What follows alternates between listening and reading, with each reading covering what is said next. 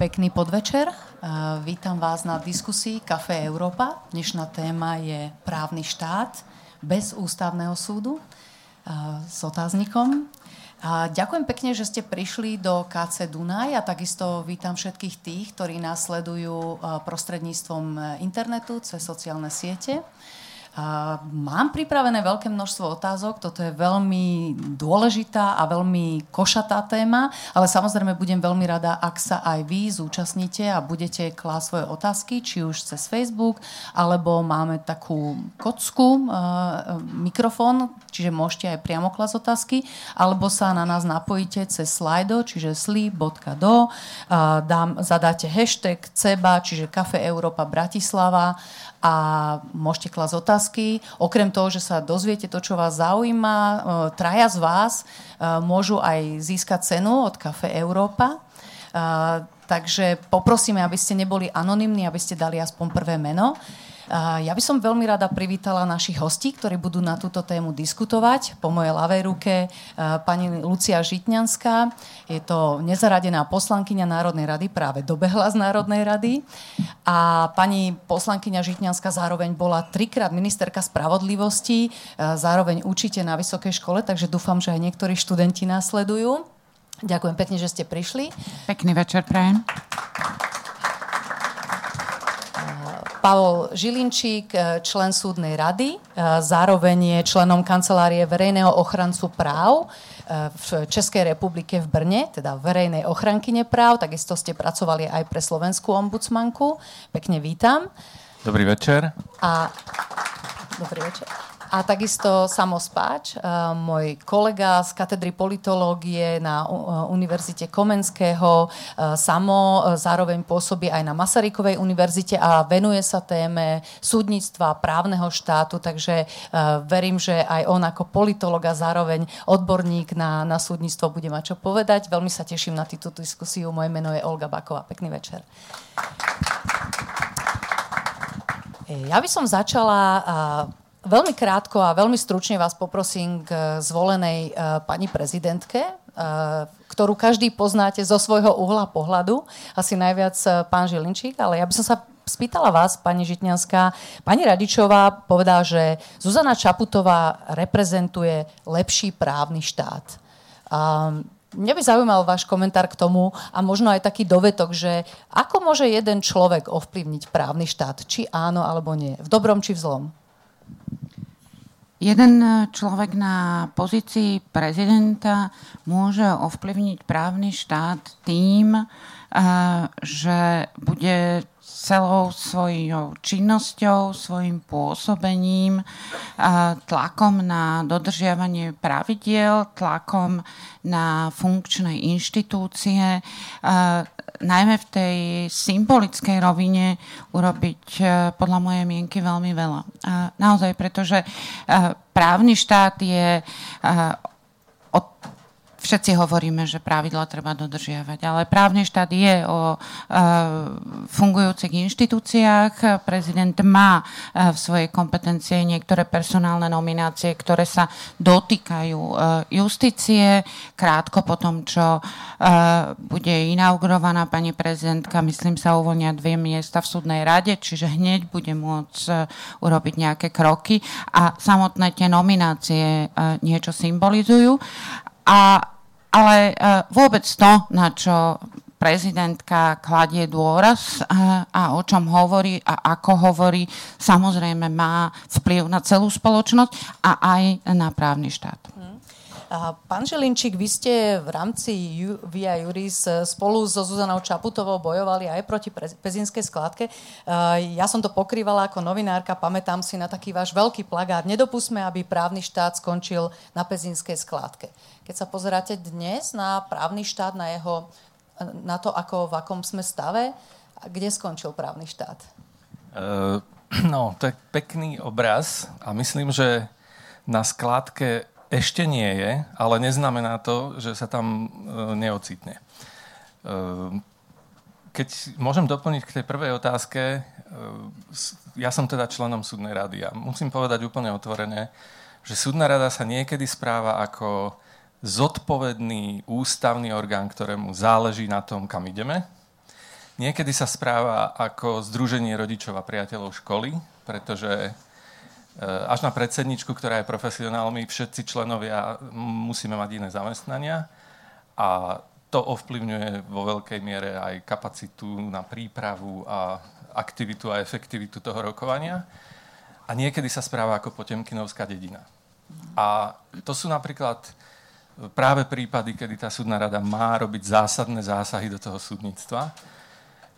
Teraz oblúkom sa vrátim k tej otázke. A môžete Čím... ešte povedať aspoň jeden príklad, aby si to vedeli ľudia, ktorí tak následujú predstaviť? súdna rada má posúvať prezidentovi sudcov, ktorí dosiahnu určitý vek na odvolanie. No súdna rada to nerobí, alebo to robí len veľmi selektívne, alebo to niekedy nerobí vôbec.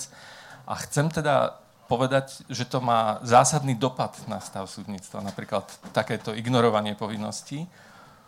A čím asertívnejší bude prezident, tým lepšiu spätnú väzbu bude súdna rada dostávať a tým lepšie bude fungovať. Čiže to len doplňam ten, ten obraz, ktorý E, pani poslankyňa načrtla.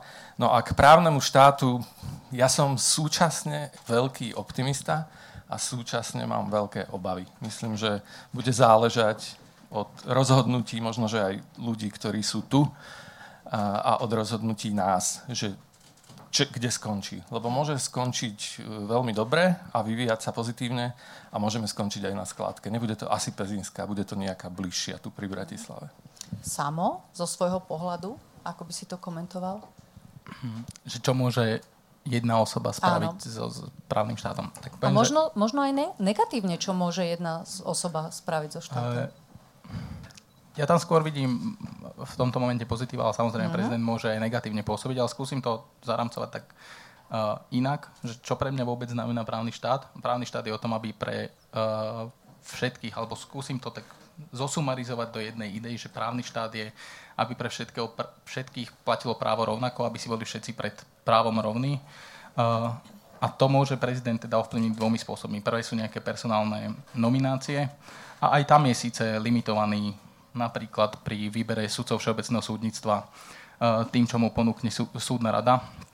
Ale prezident môže jednoducho ako keby zvyšovať uh, zvýšovať alebo z, robiť ťažšie pre iné inštitúcie robiť zlé rozhodnutia, pretože môže na nich vytvárať nejakým spôsobom tlak, môže síce postupovať podľa toho, ako súdna rada navrhne, alebo aj keď, budeme, keď, sa, bavíme, keď sa budeme teda baviť o ústavnom súde, parlament navrhne nejakých kandidátov na ústavný súd, prezident z nich má vybrať a teda mal by vybrať polovicu a keď je aj nespokojný, tak aj keď prezident vyberie a bude nespokojný, minimálne môže povedať, že nie som spokojný s tým, čo mi parlament vybral, boli tam lepší kandidáti, môže jednoducho vytvárať takýmto mhm. spôsobom tlak na iné inštitúcie, aby sa správali, aby sa správali lepšie. A to je, uh, to je naozaj že veľká kompetencia a veľmi cená, ktorá môže spraviť rozdiel z pohľadu právneho štátu.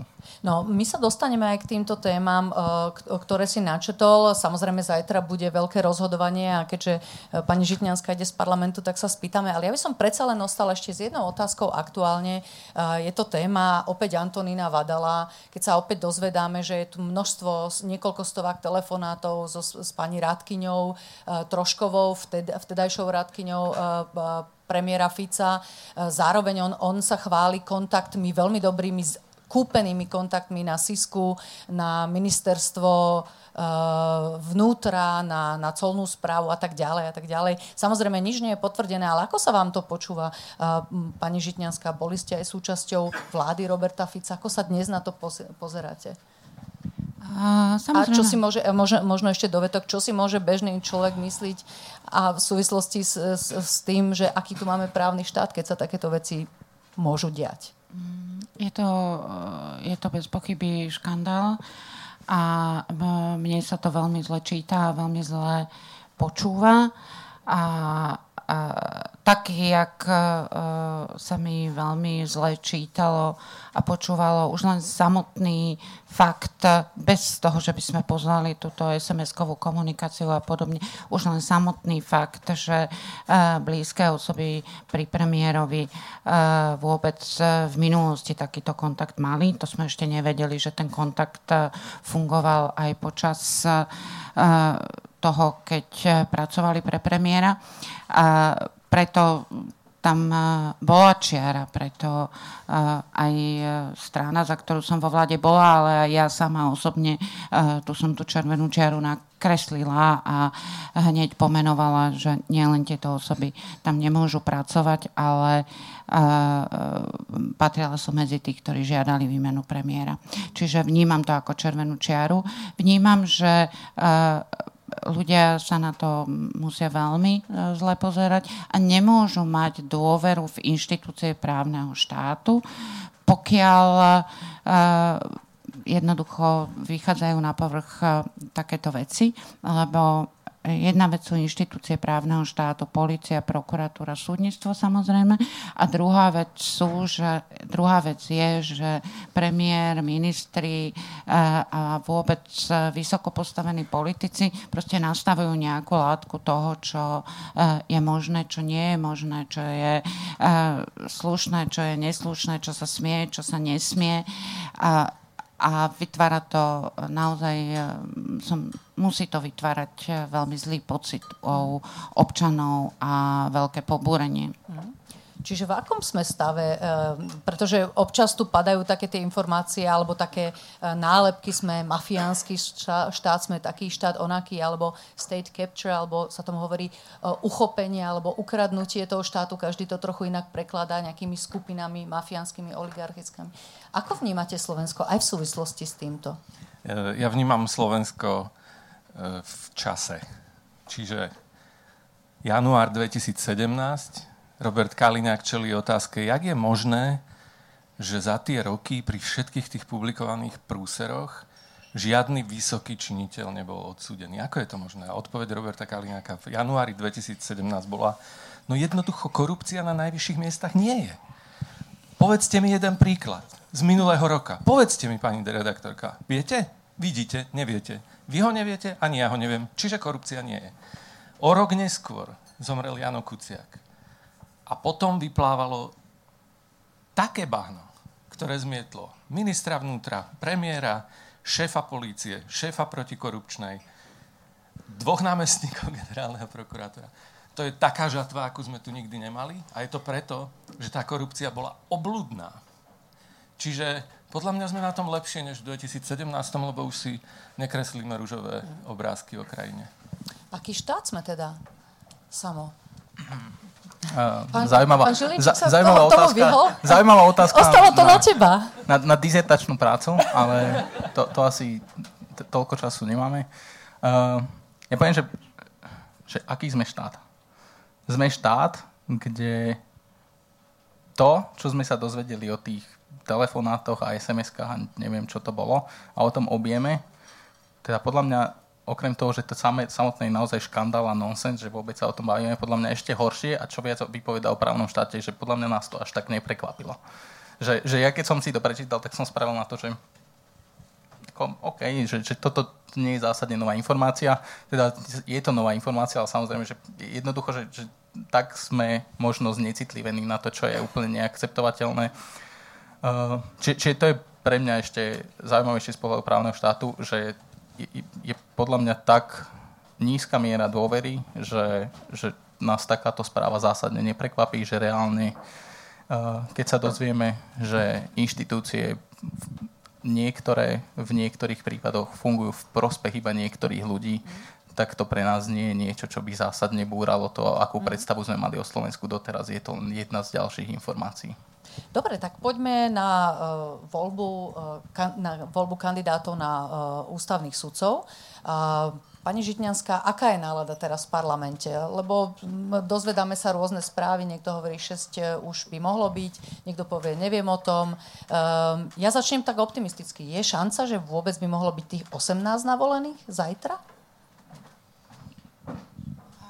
Ale, a, a vy ich máte vybratých? Podľa mňa, podľa mňa to šanca, že bude zajtra zvolených 18 eh, kandidátov na sudcov ústavného súdu je minimálna, ak žiadna. Eh, veľmi by ma to prekvapilo, neverím. Eh, ja za seba môžem povedať, že aj keď oproti tomu prvému kolu niektorí kandidáti, ktorých ja som považovala za vynikajúcich, do tohto druhého kola nešli.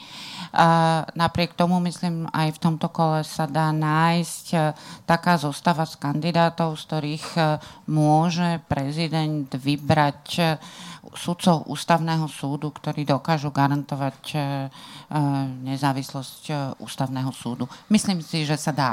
Stále sa dá. Myslím si, že ten výbor bol širší v tomto zmysle v prvom kole, ale pri veľkej vôli sa dá. Hovorím o 18 kandidátov, z ktorých sa dá vybrať 9 takých, aby som presne formulovala uh, tú, uh, tú odpoveď a myslím, že sa rozumieme, čo tým chcem povedať. Uh, nie, veľmi by ma to prekvapilo. Z parlamentných klebiet môžem povedať len toľko, že hovorí sa o tom, že je záujem zvoliť šiestich kandidátov. Z parlamentných klebiet nemám žiadne mená, pretože so špičkami e, stranickými e, sa nestretáva momentálne a e, nižší rang kolegov, radoví poslanci tieto informácie zatiaľ k dispozícii nemali. To bola trošičku možno aj sarkastická vsuvka do toho. Ja chcem povedať, Mali sme hearing a ten hearing e, podľa mojej mienky nemusel byť dokonalý a určite zvýšila sa úroveň vypočúvania verejnej kontroly toho, kto vlastne kandiduje na ústavný súd.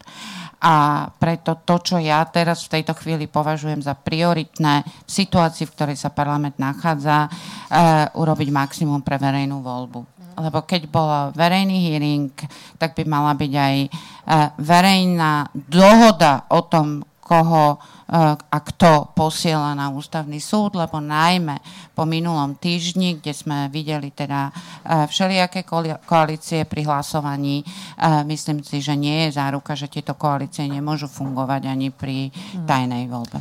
A teda vy máte tých 18, ktorých budete schop...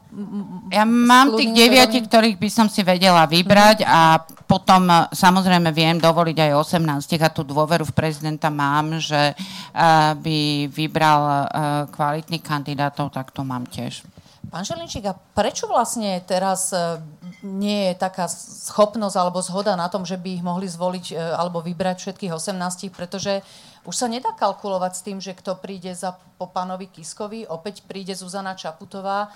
Myslím, že bude mať povedzme podobné zmýšľanie, lepšie povedané, tá nádej, že by mohla zvoliť e, väčšinu kandidátov, ktorí sú blízki koalícii, tam asi, asi ne, nemajú, minimálne nemajú zároku. Samozrejme, ja nemôžem hovoriť, čo bude robiť Zuzana Čaputová. Prečo teda nezvoliť hneď 18 sudcov? Prečo to naťahovať ďalej? Že, že dok, dokedy, akože čo s tým získajú, keby teraz nezvolili 18, ale len 6? Mne to nedáva logiku e, po, po voľbe prezidenta.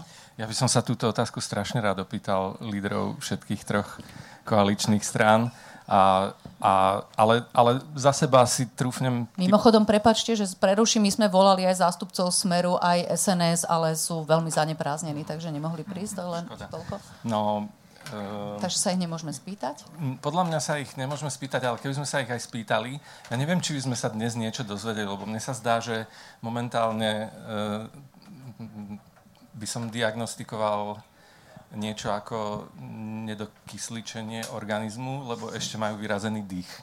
Čiže podľa mňa oni nevedia teraz, čo majú robiť. Oni naozaj nevedia, čo majú. Oni čakali na noty, čakali na iného kandidáta, ktorému teda dovolia tých žiadúcich e, svojich e, reprezentantov. To sa nestalo a oni teraz nevedia, čo majú robiť. Oni normálne, že majú vybité poistky a čakajú na noty, ktoré neprichádzajú.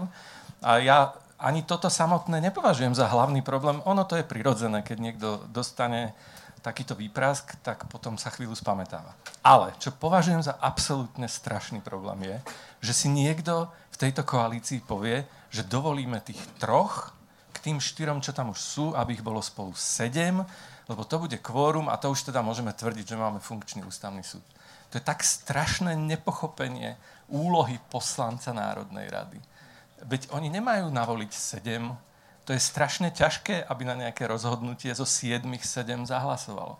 To je čisto formálne naplnenie požiadavky, aby ich prestali ľudia kritizovať, že vy ste spôsobili, že ten súd je absolútne nefunkčný. Oni povedia, jakže, však plenum má 7 členov, dovidenia. Ak je to takto, no tak potom nám asi stačí 7 súdcov ústavného súdu a nemusí byť 13, čím by sa znížilo kvórum a mohli by sa príjmať nejaké rozhodnutia. Ale to, že si to oni trúfnú takto matematicky uzavrieť, toto je pre mňa desivé, keď som na začiatku hovoril, že sa aj obávam o právny štát, tak to nepochopenie rolí v parlamente, aj v súdnej rade, aj vo vláde, toto je najväčšie riziko pre právny štát. Oni nerozumejú, na čo tam sú. Okrem takej, možno taká celkom praktická vec, ja keď som čítala rozhovor s, s Lajošom Mesarošom, uh, sudcom ústavného súdu, ktorý odchádzal, on hovoril, že bol len dva týždne na dovolenke a nakopila sa mu tam práca za pol roka. Ak to správne rátam, tak už teraz máme rok a pol nakopený na ústavnom súde, možno, možno to zjednodušujem, ale uh, minimálne to znie hrozivo. Eh, okrem, okrem teda týchto bežných praktických vecí, ty vidíš za tým nejakú logiku samo, že čo by, čím by sa to dalo odôvodniť, že prečo, prečo nenavolia 18 sudcov eh, v tom 150 členom pléne naši poslanci, ktorých sme si tam my zvolili? Tak je tam zrejma nejaká bezradnosť. A, a podľa mňa, že celkom ani... No, teraz idem špekulovať, ale asi som v pozícii, že ja najviac môžem špekulovať tu. Uh, tak chceli počkať, kým sa to uvoľní po Kiskovi. Nečakali, že to dopadne z ich pohľadu minimálne tak zle, ako to bolo teda predtým. Také je moje čítanie druhého kola voľby, preto je tam menej kandidátov, preto kandidáti, ktorých som ja v prvom kole voľby chápal ako kandidátov Smeru, tých tam hm. vidím teraz menej. Koľko asi?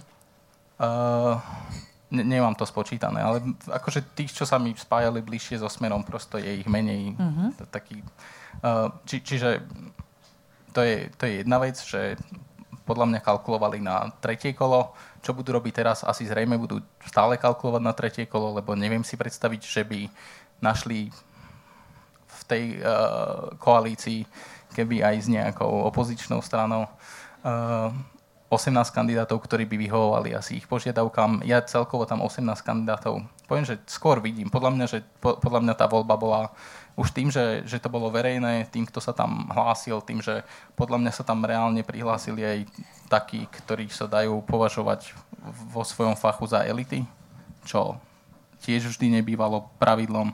Podľa mňa by sa dal pri tejto voľbe vytvoriť lepší ústavný súd, aký sme možno kedy mali. A ale myslím si, že na to nebude úplne zaujímať, že sa bude kalkulovať na tretie kolo. Kandidáti, ktorí budú v treťom kole noví a nevideli sme ich teraz, o tých sa bude dať možno predpokladať, že ku komu majú bližšie. Stihne sa to do volieb? U, u, celý ústavný súd zaplniť? Lebo toto nevyzerá veľmi dobre. Pýtate sa veci, na ktoré ja naozaj uh, neviem odpovedať. Uh,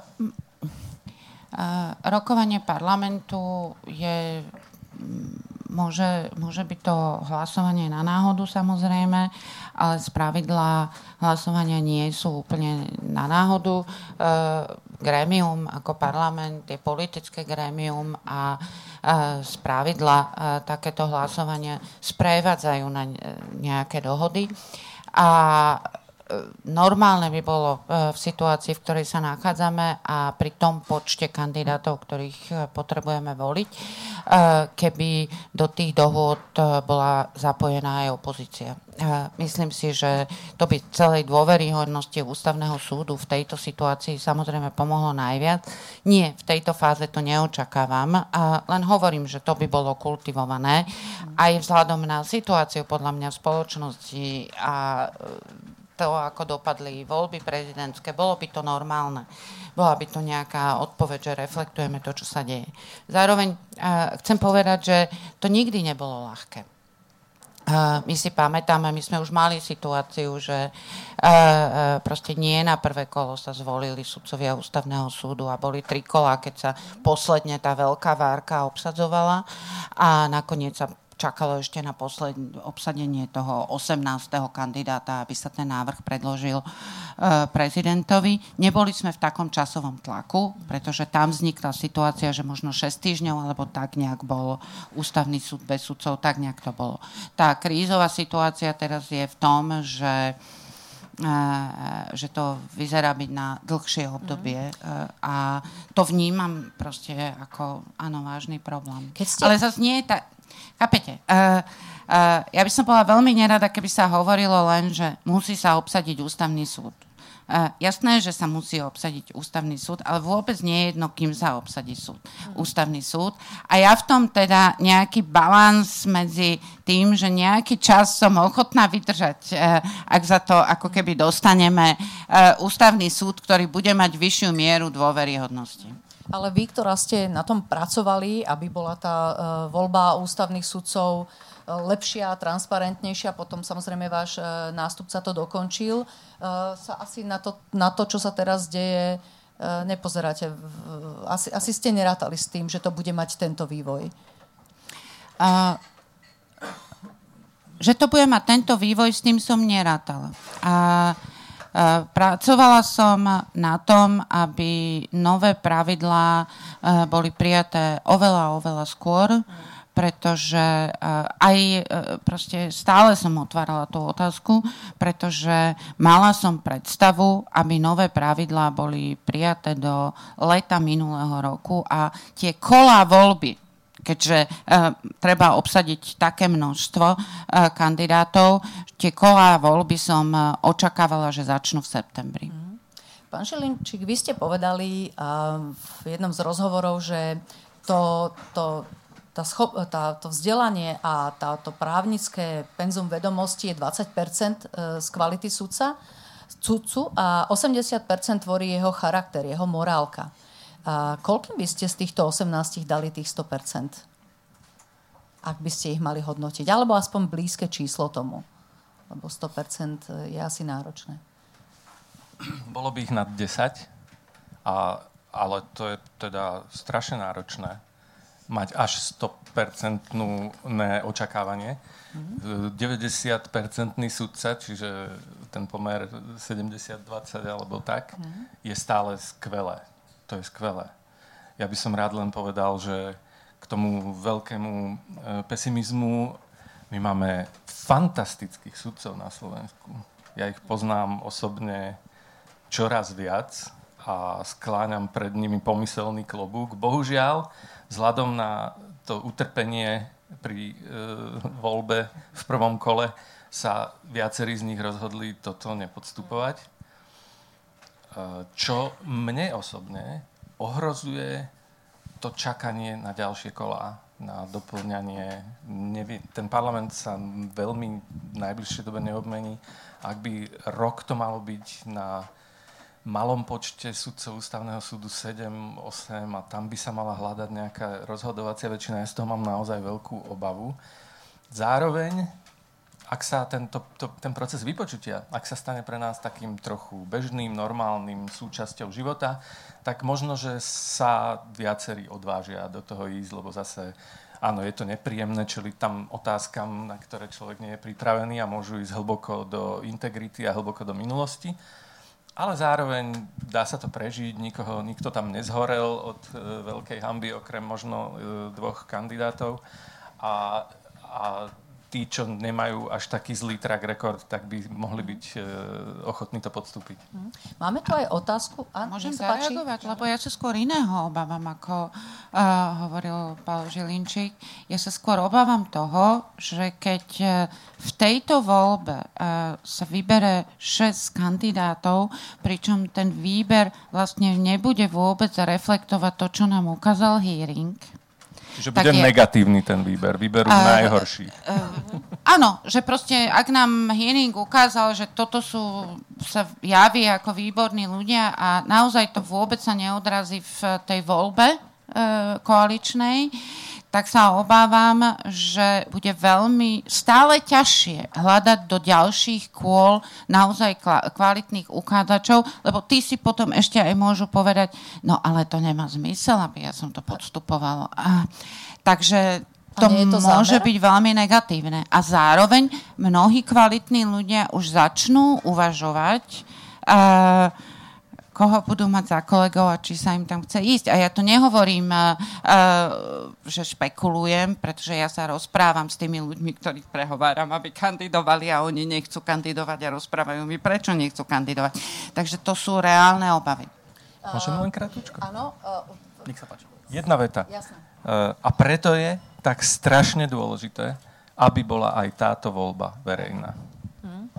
Tak ako to hovoríte, väčšina z vás to hovoríte non-stop, vyzerá to tak, že to koalícia neuposluchne. Aj tento raz myslím, že aj pán Bugar sa tak nejako vyjadroval, alebo to sú také šalamónske vyjadrenia, človek častokrát nevie? Uh, neviem odpovedať. Vnímam ale veľký verejný tlak, ktorý pred, sprevádzal tú predchádzajúcu mm. voľbu a viem, že verejný tlak eh, vždy má význam. Vnímam, že pri tejto voľbe uh, mali sme iné starosti, uh, volili sme prezidentku a uh, potrebovali sme oslaviť prezidentku, ale ja by som trošičku Eh, tej verejnej angažovanosti zajtra potrebovala pri tom parlamente. Ja, ja som len chcel k tej transparentnosti toho výberového procesu, že skúsim takú akademickú vsúku, že pri uh, výbere sudcov uh, Európskeho súdu na ľudské práva, tak sa aj ukázalo, že transparentnosť niektorých kandidátov odrádza z toho dôvodu, že je, je tam naozaj jednoducho väčšia pozornosť verejnosti a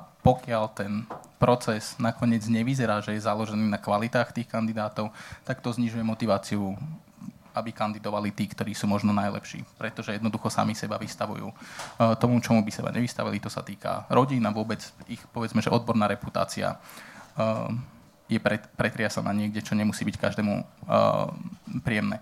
A to teda naozaj bude obzvlášť pravda vtedy, ak sa ukáže, že ten výber vôbec nakoniec nebude závisieť od tých hearingov, ale na to, tomu sa zabrániť v princípe nedá. Dokonca, že politické strany sa môžu do, úplne legitímne sa môžu uh, tak správať. Naozaj je pre, práve z toho dôvodu dôležité to, aby sme vedeli, ako hlasovali, ale implikovať budeme vedieť aj tak. A ešte je dôležité, aby, uh, aby médiá a občianská spoločnosť tom nenechali tých kandidátov samých Uh, jednoducho, ak sa vyberú kandidáti, ktorí nebudú mať ten najlepší track record, mali by sme na to poukazovať ako občianská spoločnosť, ako politici, ako akadémia. Dobre, že si spomenul média, pretože tam je otázka, ktorá mňa tiež zaujíma, ako budete na to odpovedať. Ja som v súvislosti s médiami mala skôr otázku, pretože e, Európsky parlament minulý týždeň predstavil správu, ktorej kritizoval Slovensko za nedostatky v, v právnom štáte. E, bola tam korupcia, vyšetrovanie vraždy Jana Kuciaka a tak ďalej viacero. Bola tam aj téma médií, kde opäť je tlak, aby tu bol opäť e, novela tlačového zákona, opäť tie, tie, tie náhubkové zákony, alebo teda právo na odpoveď, aj keď teda e, môže médium napísať pravdu. Tu je ale otázka, môžu médiá ohroziť právny štát? Možno, že môžu, ale v súvislosti so Slovenskom e, pani, pani Žitňanská. Politici veľmi citlivo vnímajú médiá. Ako vnímate vy médiá na Slovensku v súvislosti s témou právneho štátu? Lebo ohroziť možno môžu, Priznám sa, že takto som si otázku, takto som si otázku nikdy, nikdy nekládla. Uh, ja si viem predstaviť, že uh, uh, viete, uh, sú témy, ktoré sú ľahšie uchopiteľné pre médiá, sú témy, ako je napríklad justícia, kde eh, aj riešenia, aj procesy sú možno zložitejšie a ťažšie uchopiteľné a nie sú tak atraktívne na prvé stránky. Eh, keď je nejaký škandál alebo kauza, tak to samozrejme áno. A vidíme to konec koncov aj na tejto voľbe sudcov ústavného súdu, ako keď sme mali kandidáta Fica, eh, no tak to bolo, bola prvá správa, hej, a bolo v pozornosti tá voľba sudcov ústavného súdu. Keď máme nezaživných e, e, kandidátov na sudcov ústavného súdu, tak je to poloprázdne a ani ten záujem médií nie je takých. Ale v princípe sudcovia sa radi odvolávajú na médiá, že proste píše sa len, keď je zlé, alebo keď je nejaká kauza, ale že sa nepíše v dobrom. A ja som to vnímala vždy skôr ako ako falošné. No, tak každý máme svoju rolu a uh, s tou rolou sa musíme vysporiadať. Vy ste obaja naznačili aj samo, aj pán Žilinčík, že pre, pre, pre právnikov alebo pre, pre ľudí, ktorí boli kandidátmi, že im nebol príjemný ten mediálny tlak. E, ja tomu verím.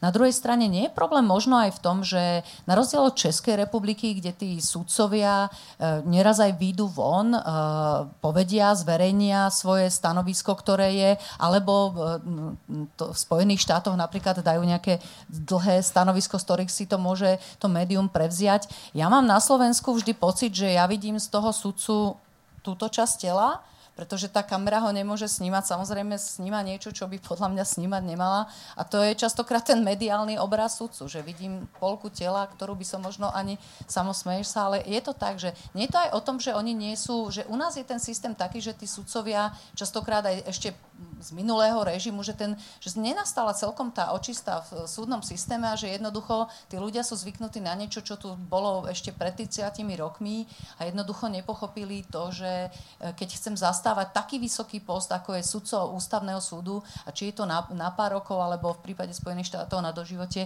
tak som grillovaný, bohužiaľ, alebo teda Bohu vďaka. Uh, OK. Um, určite do, nejakej miery to je pravda. A to, to, sa asi spája s nejakým, že, že keď som súdca, či mám pocit, že robím verejnú službu, čo podľa mňa u väčšiny súdcov nie, možno, že nie je dobre povedať u väčšiny sudcov, ale prosto u časti sudcov to neúplne platí. Je tam možno ako pri každom inom povolaní, v ktorom očakávam, že budem 45 rokov, tak trochu ho začnem chápať ako niečo, na čo mám nárok a nie za čo sa, za čo sa zodpovedám. Čiže tam bude nejaký takýto vzťah. Sudcovia ale to sa netýka asi len sudcov, to sa týka úplne každého. Nie sme úplne zvyknutí na to, na, na tú nejakú public scrutiny, že, že sa na nás pozerajú médiá, že by uh, rozprávali aj o našich uh, možno chybách v minulosti a museli sme sa za to zodpovedať. A to už je pre mňa ešte taká širšia otázka, že mám pocit, že na Slovensku nemáme kultúru toho, že by sme mohli povedať, že som spravil chybu a že som sa z nej poučil, ale že tu tak nejak od každého, kto vstúpi do verejného priestoru, očakávame že je to človek, ktorý v živote nerobil kompromis, že je to človek, ktorý ide celý život s vystretým chrbtom a robí vždy len správne rozhodnutie, čo, čo sa asi nedá. A, a to, to je, a v, to, v tomto, akože v tomto zrejme, a teraz neviem, že či to, že médiá robia, a, ale je to jednoducho taká, taká zvláštna verejná debata, ktorú máme u nás. Ale, ale toto je niečo, kde asi médiá majú nejakú rolu v tom, že, že často hovoria, ale médiá zase majú dávať to nejaké normatívne merítko toho, že ako sa má niekto správať. Ak môžem, Zvači, samozrejme. tak e, toto je úplne fascinujúca téma, najmä pre mňa, keďže môžem porovnávať každý druhý deň skoro tie dva systémy. Chvíľu som v Čechách, chvíľu som v našej súdnej rade. Keď prídem z našej súdnej rady do Čiech, tak českí sudcovia pozerajú tak s bázňou, že oni by chceli tiež taký orgán, ktorý by im dával legitimitu a bol by partnerom tých ostatných mocí. Keď idem na Slovensko, tak ja zase s bázňou pozerám na tie české sudcovské elity, ktoré sa dostali na najvyššie priečky českej justície a ovplyvnili zásadným spôsobom to, akými, ako tie inštitúcie a jednotlivci v nich fungujú. Čiže pre nich je normálne, že sa sudca vyjadrí, vysvetlí, podelí sa o svoj pohľad na veci. U nás cítim veľkú ústráchanosť. Veľkú ústráchanosť. A keď sa niekto vyjadrí, tak sa na to pozerá, že teda ale sudca by možno, že nemal. Potom máme sudcu, ktorý sa zase vyjadruje až príliš freestyleovo a na toho tiež je, nasleduje justičné ticho. Toto by v Čechách nebolo možné a není to možné preto, kto obsadil tam tie kľúčové pozície. A že to boli práve šéfovia tých najvyšších súdov, ústavného súdu, najvyššieho správneho súdu, kto implementoval tie najvyššie ideály do fungovania tých súdov. Bola to Eliška Wagnerová, kto povedal, že cha, kolegové, budeme zverejňovať rozhodnutí. A teraz im sa to samozrejme nepáčilo. Jak? Ešte by si v tom niekto četl. Hej? A, a báli sa, že či neurobili chybu a tak, presadila to. Baxa, na najvyšší, doktor Jozef Baxa na najvyšším správnym súde čelil otázke, či zverejniť komunistickú minulosť sudcov. No ťažká debata, veľmi ťažká, s kolegami. Osobne sa to týkalo mnohých z nich, ale dali to. Hm. Dali to, oni boli strojcami tých reforiem. Nemusela prísť e, výkonná moc. U nás teda pani ministerka vtedajšia urobila absolútne zásadné kroky na, na pozdvihnutie úrovne justície, ale na Slovensku platí, že každý dobrý skutok justície je po zásluhe potrestaný. Tak, e, A nielen tam. tak e, chvíľu potrvá, kým sa naučíme na Slovensku na tie najvýznamnejšie pozície dostávať tých najkvalitnejších ľudí a keď toto sa stane, čo sa zatiaľ nedieje, deje sa skôr opak, tak potom môže tá kultúra e, rásť. Mm. A môže medzi tú elitu ísť aj bývalý politik? A ja tak nadviažem na otázku Lucie, ktorá hovorí, že či by možno bolo lepšie e, alebo zlepšiť tú voľbu, ak, e, ak by sa predchádzalo tomu, alebo ak by tam neboli bývali vyslúžili politici. A možno otázka na vás, že či bývalí politici by mohli byť dobrými ústavnými sudcami, lebo máme tu rôzne názory a rôzne situácie, samozrejme. A táto otázka bola veľakrát rozoberaná, takže aspoň stručne poprosím. Môj názor na túto otázku je známy. Nie som eh, najväčší hm, priateľ toho, aby politici odchádzali na ústavný súd a zároveň e, si myslím, že príde na to kto. Pretože e, rozlišujem, e, o koho ide, aký má ten track record za tú politickú dráhu. Je rozdiel, či je niekto pre, predseda strany 20 rokov a zároveň trikrát premiér a vstupuje do nejakých vzťahov. A používam ako príklad niektorých mojich kolegov, ktorí eh, povedzme kandidovali ako nezávislí na kandidátke politickej strane, sú členmi ústavnoprávneho výboru a naozaj sa pohybujú v tom parlamente úplne iným spôsobom. Aj tak musia si byť vedomí toho, že budú tým otázkam čeliť a, a že to musia uh, uniesť. Čiže ja som v tomto veľmi opatrná. A, ale neviem, jasné, že sa dá do zákona povedať, že a teraz čo? Uh, že aspoň 5 rokov musíš byť mimo, alebo mm. aspoň 10 rokov musíš byť mimo. Viete, lebo keď už máte povedať, asi nemôžete povedať, už nikdy nesmieš. Potom asi musíte povedať nejakú lehotu. A aká je tá správna lehota? V normálnej politicko-právnej kultúre e, by to malo byť práve to individuálne posúdenie situácie aj osoby. No. Lucia Žitňanská o 7 rokov? Lucia Žitňanská netuší, čo bude robiť o 7 rokov a teraz túto ambíciu určite nemám a dokonca musím povedať, že s odstupom roka, čo som sa zase začala venovať mojej akademickej činnosti, uh, tak som veľmi rýchlo dospela k tomu, že teraz mám uh, veľa čo robiť, aby som dočítala všetko, čo som nestihla aj z odbornej literatúry prečítať za posledné roky. Takže nie je dobre tak, jak je. Je to taká ševčovičovská odpoveď, pani Žitňanská, prepačte. V dobrom, ale rozumiem tomu. Čože? Ja neviem, čo ja, bude o 7 rokov. Ja to neviem vylúčiť, ale uh, teraz to pre mňa nie je aktuálne. Pán Šelničík, vy ste naznačovali jedného konkrétneho sudcu, ktorý rád e, rôzne veci zverejňuje. A predpokladám, že ste mali na mysli pána Harabina. A možno zaujímavá je aj otázka v súvislosti s ním. On dal e, jedno podanie na ústavný súd, e, druhé, neviem, či ho už stihol podať, ale viem, že nejak s, s pánom Kotlebom spolupracujú, hovoria o nejakých falošných lístkoch. No a teraz čo? Je, to tam? Je to dané nejakému fiktívnemu sudcovi, ktorý tam nie je? Nemôže aj toto byť e, problém, či sa to stihne do tých 90 dní a pán Harabín nebude mať ďalšiu muníciu v súvislosti s, ústavným súdom? Pretože on sa často na ústavný súd obracal práve pán Lajoš Oroš hovoril o aj 30 podaní za jeden rok a ehm. tým, že je ústavný súd, ešte to dokončím teraz, taký by som povedal oslabený, toto môže byť tiež veľmi vážny problém, nie? Ja keď som sa to dozvedel, že vlastne došlo k napadnutiu volieb a súčasne je známe, že nemáme plénum ústavného súdu, ktoré by mohlo rozhodnúť, tak ja som si pomyslel, že aj aj, máme tu ďalší procesný karambol, ktorý môže mať nejaké dôsledky. Potom som počul názor, ktorý som ešte nemal šancu verifikovať, že na tento typ práv sa nevzťahuje taká silná európska ochrana ako na iné práva. A mňa to prekvapilo, ale ešte priznám sa, neštudoval som to dopodrobne, lebo som veľa cestoval.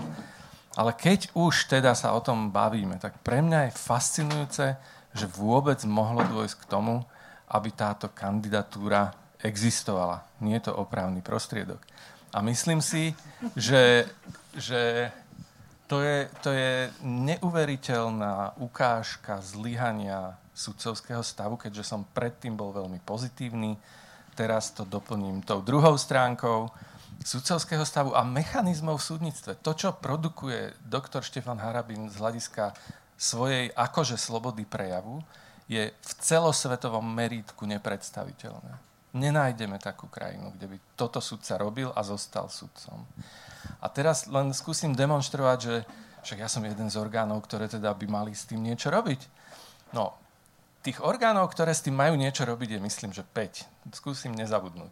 Minister, predsednička súdnej rady, sudcovská rada daného súdu, e, verejná ochrankyňa práv, ak ide o porušenie základných práv a predseda súdu, o ktorý ide.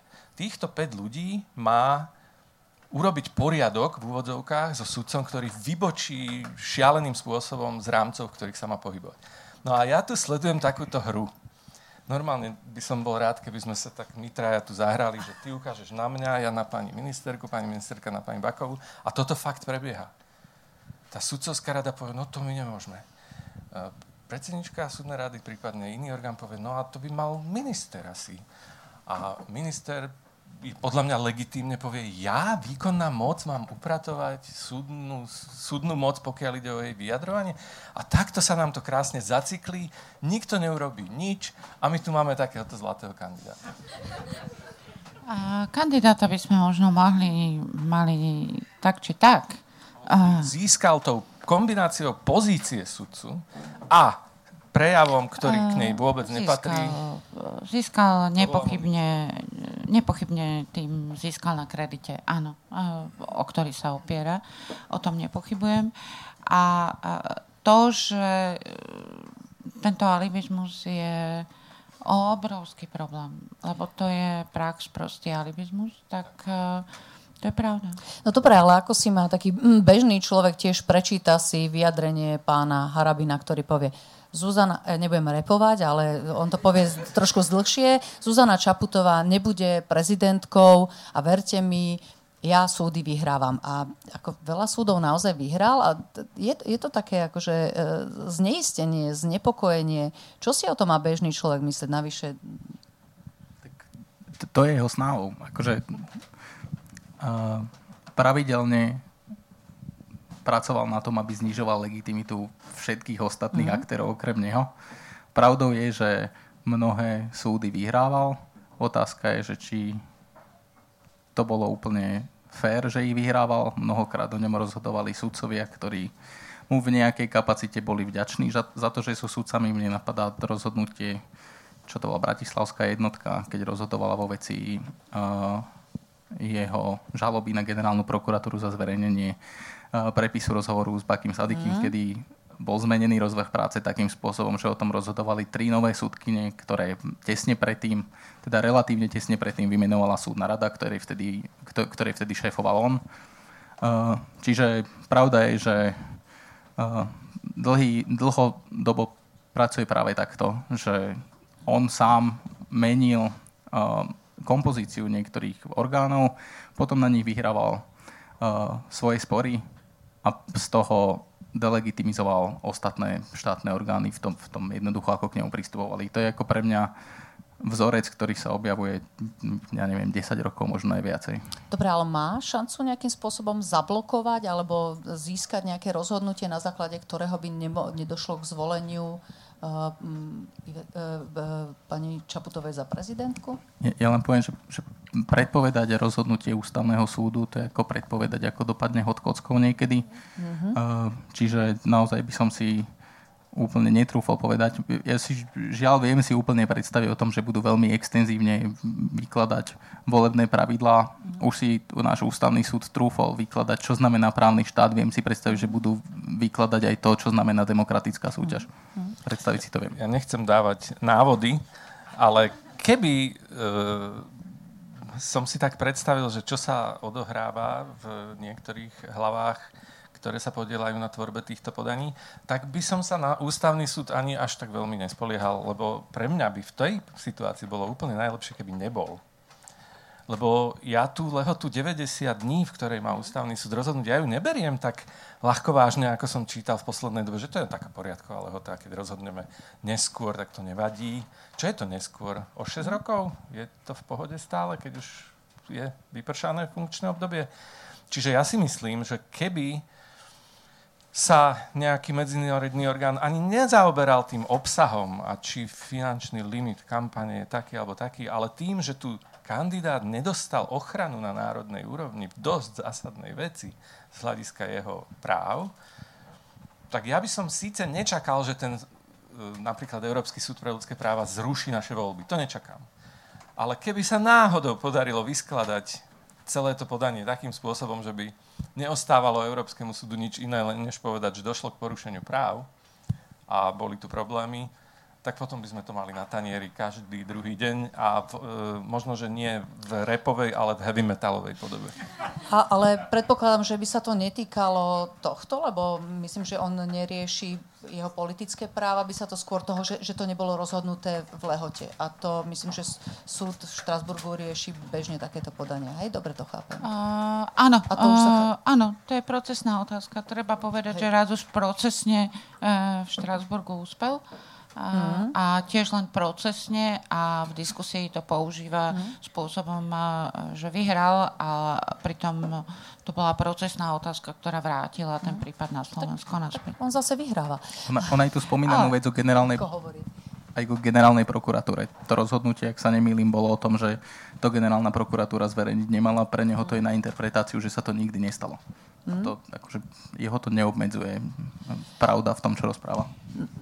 Ja si myslím, že tá principiálna otázka je, že toto je dnes naozaj úloha sudcovského stavu a najvyšších sudcovských inštitúcií kvôli vlastnej dôveryhodnosti inštitúcie súdnictva ako takej urobiť kroky. A majú na to všetky páky. A v tejto súvislosti považujem za absolútne nepriateľné, aby odkazovali inštitúcie súdne na ministra spravodlivosti. Mm.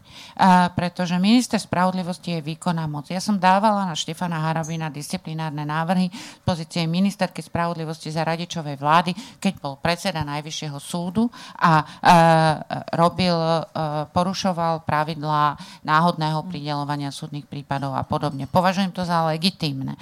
Ale toto je otázka čiastočne etiky, čiastočne zákona, ale je to otázka prejavu toho sudcu, ktorý robí hambu sudcovskému stavu. A tu si myslím, že to je čistá parketa uh, súdnictva, lebo uh, na tomto má vzniknúť spor výkonnej a súdnej moci alebo eskalovať spor výkonnej a súdnej moci.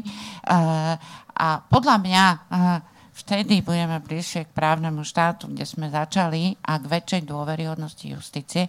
Keď si dokáže s takouto situáciou justícia poradiť sa, je to výzva pre justíciu a má to na 100% v rukách.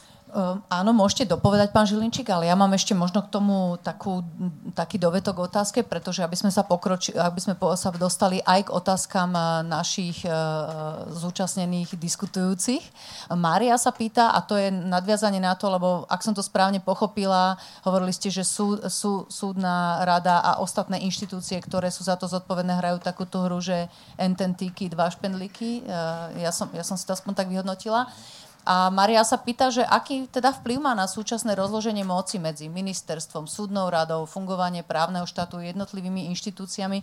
Nie je tam za, zahrnutá prokuratúra, ale to je tiež jeden z tých kľúčových hráčov. Čiže Uh, lebo, lebo častokrát aj sudcovia povedia, že ani niekedy nie je čo súdiť, keď tá prokuratúra nám to niekde zametie pod kobere, čo sa ne, nezriedka stáva. Čiže ako to tam funguje alebo nefunguje? Ja sa teda v tej prvej časti k prokuratúre sa budem snažiť dostať, ale v podstate tá moja odpoveď bude ku všetkým trom. Súdna rada, ministerstvo, prokuratúra, ďalší aktéry. Podľa mňa my už nevymyslíme lepší systém rozdelenia, vyvážovania, a akého zastúpenia, koho ešte kde. My sme dokonalí na papieri. Nikto nemá lepší systém na papieri než Slovenská republika, pokiaľ ide o vykreovanie súdnej rady. Disciplinárne senáty sa skladajú z viacerých aktérov. Všetko je transparentné, otvorené, vidíme tam. len vo veľa vážnych prípadoch to celé nefunguje. To je to, čo volám Potemkinovská dedina. A to, že to nefunguje, není záležitosťou rozloženia systémových nástrojov, brzd a protivách, ale osôb na kľúčových pozíciách. Čiže je to o tom, že sme ešte nedorástli do toho systému, že potrebujeme nejaké niekoľko desiatok rokov, než to bude taká tá, taká tá uh, uvedomelá demokracia samo? Že, že, že budeme ono dospelí? Teda? Ono to súvisí aj s tým, čo už teda um, Palo načal pred chvíľou a to sa týka jednoducho tých osôb na, na vrcholných pozíciách a naozaj ten príklad z Česka hovorí, že keď sa podarí obsadiť tie pozície, tak sa eventuálne mm-hmm. sa to jednoducho prelieva nižšie a nižšie. Ale ja skúsim, že, že ja tam ja vidím aj ako v tom, ako sú nastavené inštitúcie, určitý problém, pretože my sme ich nastavili dokonale tak, ako ich vyžadovali medzinárodné dokumenty, máme to fantasticky rozložené, nikto to nemôže ovládnuť. No len sa nám tam nedostávajú tí kvalitní ľudia. A viedlo to presne ale k tomu, že, že zrazu za to nikto nemá zodpovednosť, zrazu aj politici teraz keď chcú, to môžu povedať, že no jednoducho my s tým nemáme čo spraviť, toto je mimo našej e, kompetencie a zrazu chýba súdnictvu určitá demokratická legitimita. Čo je v niektorých systémoch je to úplne o mnoho dôležitejšie ako to, čo u nás voláme nezávislosť súdnictva. Demokratická legitimita je niečo, čo je ten, ten princíp, ktorý je o mnoho dôležitejší napríklad v Nemecku a v Česku a sú to súdne systémy, ktoré fungujú lepšie. My sme sa naklonili na tú stranu, že necháme sudcov o tom do veľkej miery pod nejakou kontrolou rozhodovať samých, a potom, potom jednoducho sa musíme spoliehať na tých ľudí, ktorí tam sú. No, na to by som, to je dôležité, čo povedal Samo, na to by som e, nadviazala. A bohužiaľ, e, trošku sme v pasti, lebo keď sme sa chceli e, jemne vychýliť v prospekt tej demokratickej legitimity, tak nás rovno zastavil ústavný súd a vrátil nás naspäť. Čiže máme naozaj strašne malý manevrovací priestor, lebo ten manevrovací priestor, ktorý sme sa snažili využiť, tak tam nás už e, ústavný súd e, zosekal. A tu musím povedať, že e, nie vždy som presvedčená o tom, že medzinárodné inštitúcie alebo fóra ako Benátska komisia zastúpené plne zo e, sudcovských zástupcov, že dokážu precídiť kolegovia z desaťročia, stáročia fungujúcich demokracií, e, ako sa dá zneužiť systém v podsocialistickom režime ich kolegami, e, ktorí vedia rovnako pekne rozprávať. A Čiže je to veľmi riskantné, pretože urobíte nejaké mierne vychýlenie a, a veľmi rýchlo narazíte. Či už na náš ústavný súd, alebo aj na uh, tieto medzinárodné inštitúcie. Je to veľmi ťažké. Ja, ja by som k tomu chcel, si budem uh, moju dlhoročnú tému uh, pretláčať, ale uh, pri týchto odporúčaniach a pri tom, ako sú nastavené tie inštitúcie, sa úplne zabudlo na to, že súdcovia sú skupina, ktorá môže reprezentovať záujem. Oni boli jednoducho, je tam nejaký predpoklad, že súdcovia sú uh, len z povahy toho, že sú sudcovia sú lepší, morálne kvalitnejší mm. ľudia ako, ako politici, ktorých cieľom je uh, maximalizovať svoju moc. A pri sudcoch sa úplne zabudlo, že oni poprvé môžu mať vlastný záujem, po druhé môžu reprezentovať niekoho záujem a môžu mať ten záujem veľmi dobre korelujúci aj s nejakou inou záujmovou skupinou. Či by to boli politici, či by to bol v podstate ktokoľvek vrátane organizovaného zločinu. A to je niečo, na čo sa zabudlo, na čo je práve potrebné to, aby sme tú nezávislosť vyvažovali demokratickou legitimitou a ako povedala pani Žitňanská, to je niečo, čo ja som si ani nie istý, či sa to ešte dá po posledných rozhodnutiach ústavného súdu. Podľa mňa je to tak zosekané, že v tom poslednom rozhodnutí ešte ústavný súd, aj keď nemusel, povedal, že prezident nemá právo zasahovať do, do výberu sudcova, že jeho právomoc je čisto formálna. Jednoducho už je to len na tom, že koho vyberie výberová komisia, prevažne zložená zo sudcov, ten sa, ten sa dostane do súdnictva a nie je tam cesta nápravy. A to rozhodnutie ústavného súdu o, o tom, že zasiahol vlastne do ústavy, e, čo bolo teda jedno z tých posledných kontroverzných rozhodnutí. A mimochodom to bola tiež téma pri týchto, e, pri týchto vypočúvaniach, že či ísť teda, či možno mať týchto súdcov, e, niekto ich nazýva aktivistami. Toto je tiež pomerne bizárne rozhodnutie ústavného súdu. Pán Žilinčík. Uh má, má toľko rozmerov a takú hĺbku, že sa obávam, aby Čiže som ako to, ako sa, to povedať ako to jednou vetou? uchopiť, ako sa nestratiť. Vyberiem si z tých, ja to mám napísané v takých kaskádach, že čo všetko súd riešil, ako to vyriešil. Tak veľmi A- stručne, lebo začínam sa toho obávať. Prvá otázka, či ústavný súd môže vôbec rušiť ústavu, časť ústavy? No lebo to znamená, Ak že má- ako keby bol nad parlamentom, nad nami má, všetkými. ak má napísané v zákone, že posudzuje súlad zákonov s ústavou.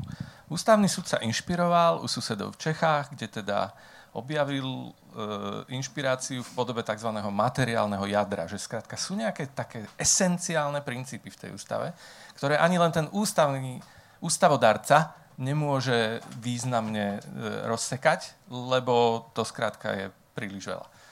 Takže to bola prvá otázka, či to môže urobiť. No vyriešil, že môže, hoci v právnej úprave medzi nami a Čechmi existuje zásadný rozdiel, ale vyriešil. Dobre. No ale Potom- v Českej republike to bol trochu iný príklad. Áno, bol to Tak- iný príklad, ale, ale ja som si vybral z tej kaskády otázok pre jednoduchosť in, inú, iné poschodie. A to bolo, že ústavný súd povedal, že tým, že súdna rada rozhoduje o bezpečnostných previerkach súdcov na návrh Národného bezpečnostného úradu, ale nemá úplne kompletnú možnosť si tie doklady a podklady preveriť až po zdroj, lebo ich dostane od toho Národného bezpečnostného úradu, tak túto vzťah súdnej moci a výkonnej moci vyhodnotil, že tak toto je v rozpore s tým materiálnym jadrom. No a prosím vás pekne, ja som si lámal hlavu celý víkend a niekoľko dní potom, keď som si to prečítal, že jak môže byť v materiálnom jadre ústavy postavenie súdnej rady,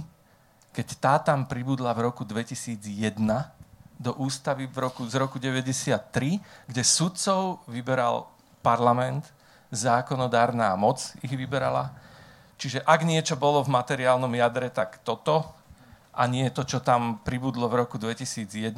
A tuto sa pre mňa to rozhodnutie stalo nepresvedčivým.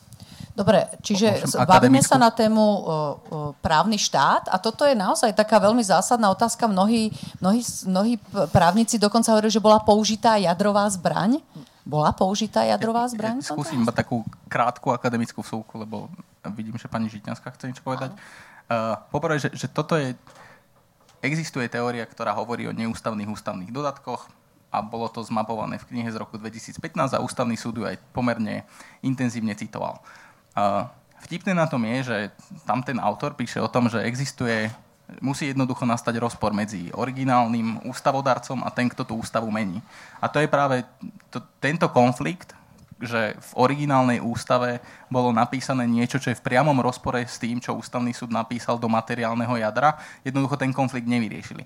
A ešte poviem, že oni ho mohli vyriešiť, aj na to je ústavná teória, ktorá sa volá, že ústavná revolúcia, lebo k nej teoreticky aj u nás mohlo dojsť povedzme, že v tom roku 2001 bola masívna zmena ústavy, ale ústavný súd ten argument nikdy nepoužil, čiže to, že ja ich teraz budem ex post racionalizovať, čo oni napísali, to jednoducho nepridáva na presvedčivosti. To, to, to rozhodnutie je pre mňa veľmi povrchné a fakt, že nezvládnuté.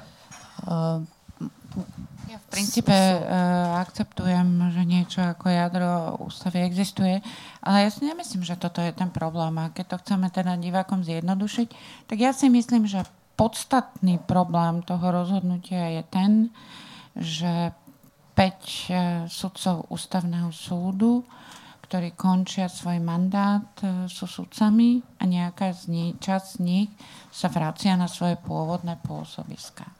A nenašli sme e, jednu námietku zaujatosti a nenašli sme v tom e, rozhodnutí nič, čo by evokovalo, že sa tým ústavný súd a títo sudcovia vôbec za, zaoberali. Viete čo, a nie- toto je pre mňa masívne porušenie, eh, porušenie právneho štátu, pretože rozhodovali ľudia, ktorí sú v konflikte záujmov alebo potenciálnom konflikte záujmov a nevysporiadali sa s týmto konfliktom záujmov. A pre mňa je toto najväčší problém.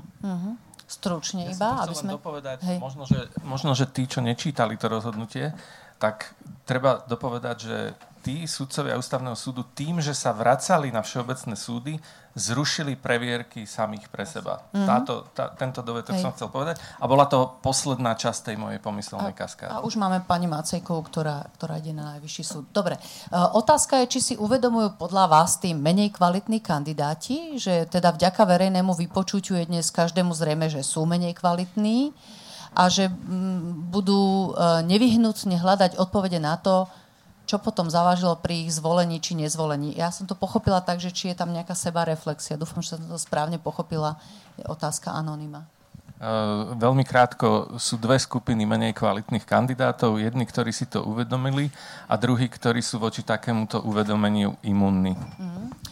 A možno ďalšia otázka, opäť anoním. Budeme radi, keď budete dávať aspoň svoje prvé mená, aby sme vás mohli potom vylosovať. Stáva sa, že v niektorých iných štátoch, napríklad u našich susedov alebo členských krajinách Európskej únie, že ústavný súd je nejaký čas nefunkčný? Je to aj v našom okolí niekde, že, že, že, že takéto niečo, čo sa deje teraz na Slovensku, sa udialo? To, čo sa deje na Slovensku, sa neudialo nikde, pretože nie je obvyklé, aby e, naraz skončilo funkčné obdobie väčšine sudcov ústavného súdu.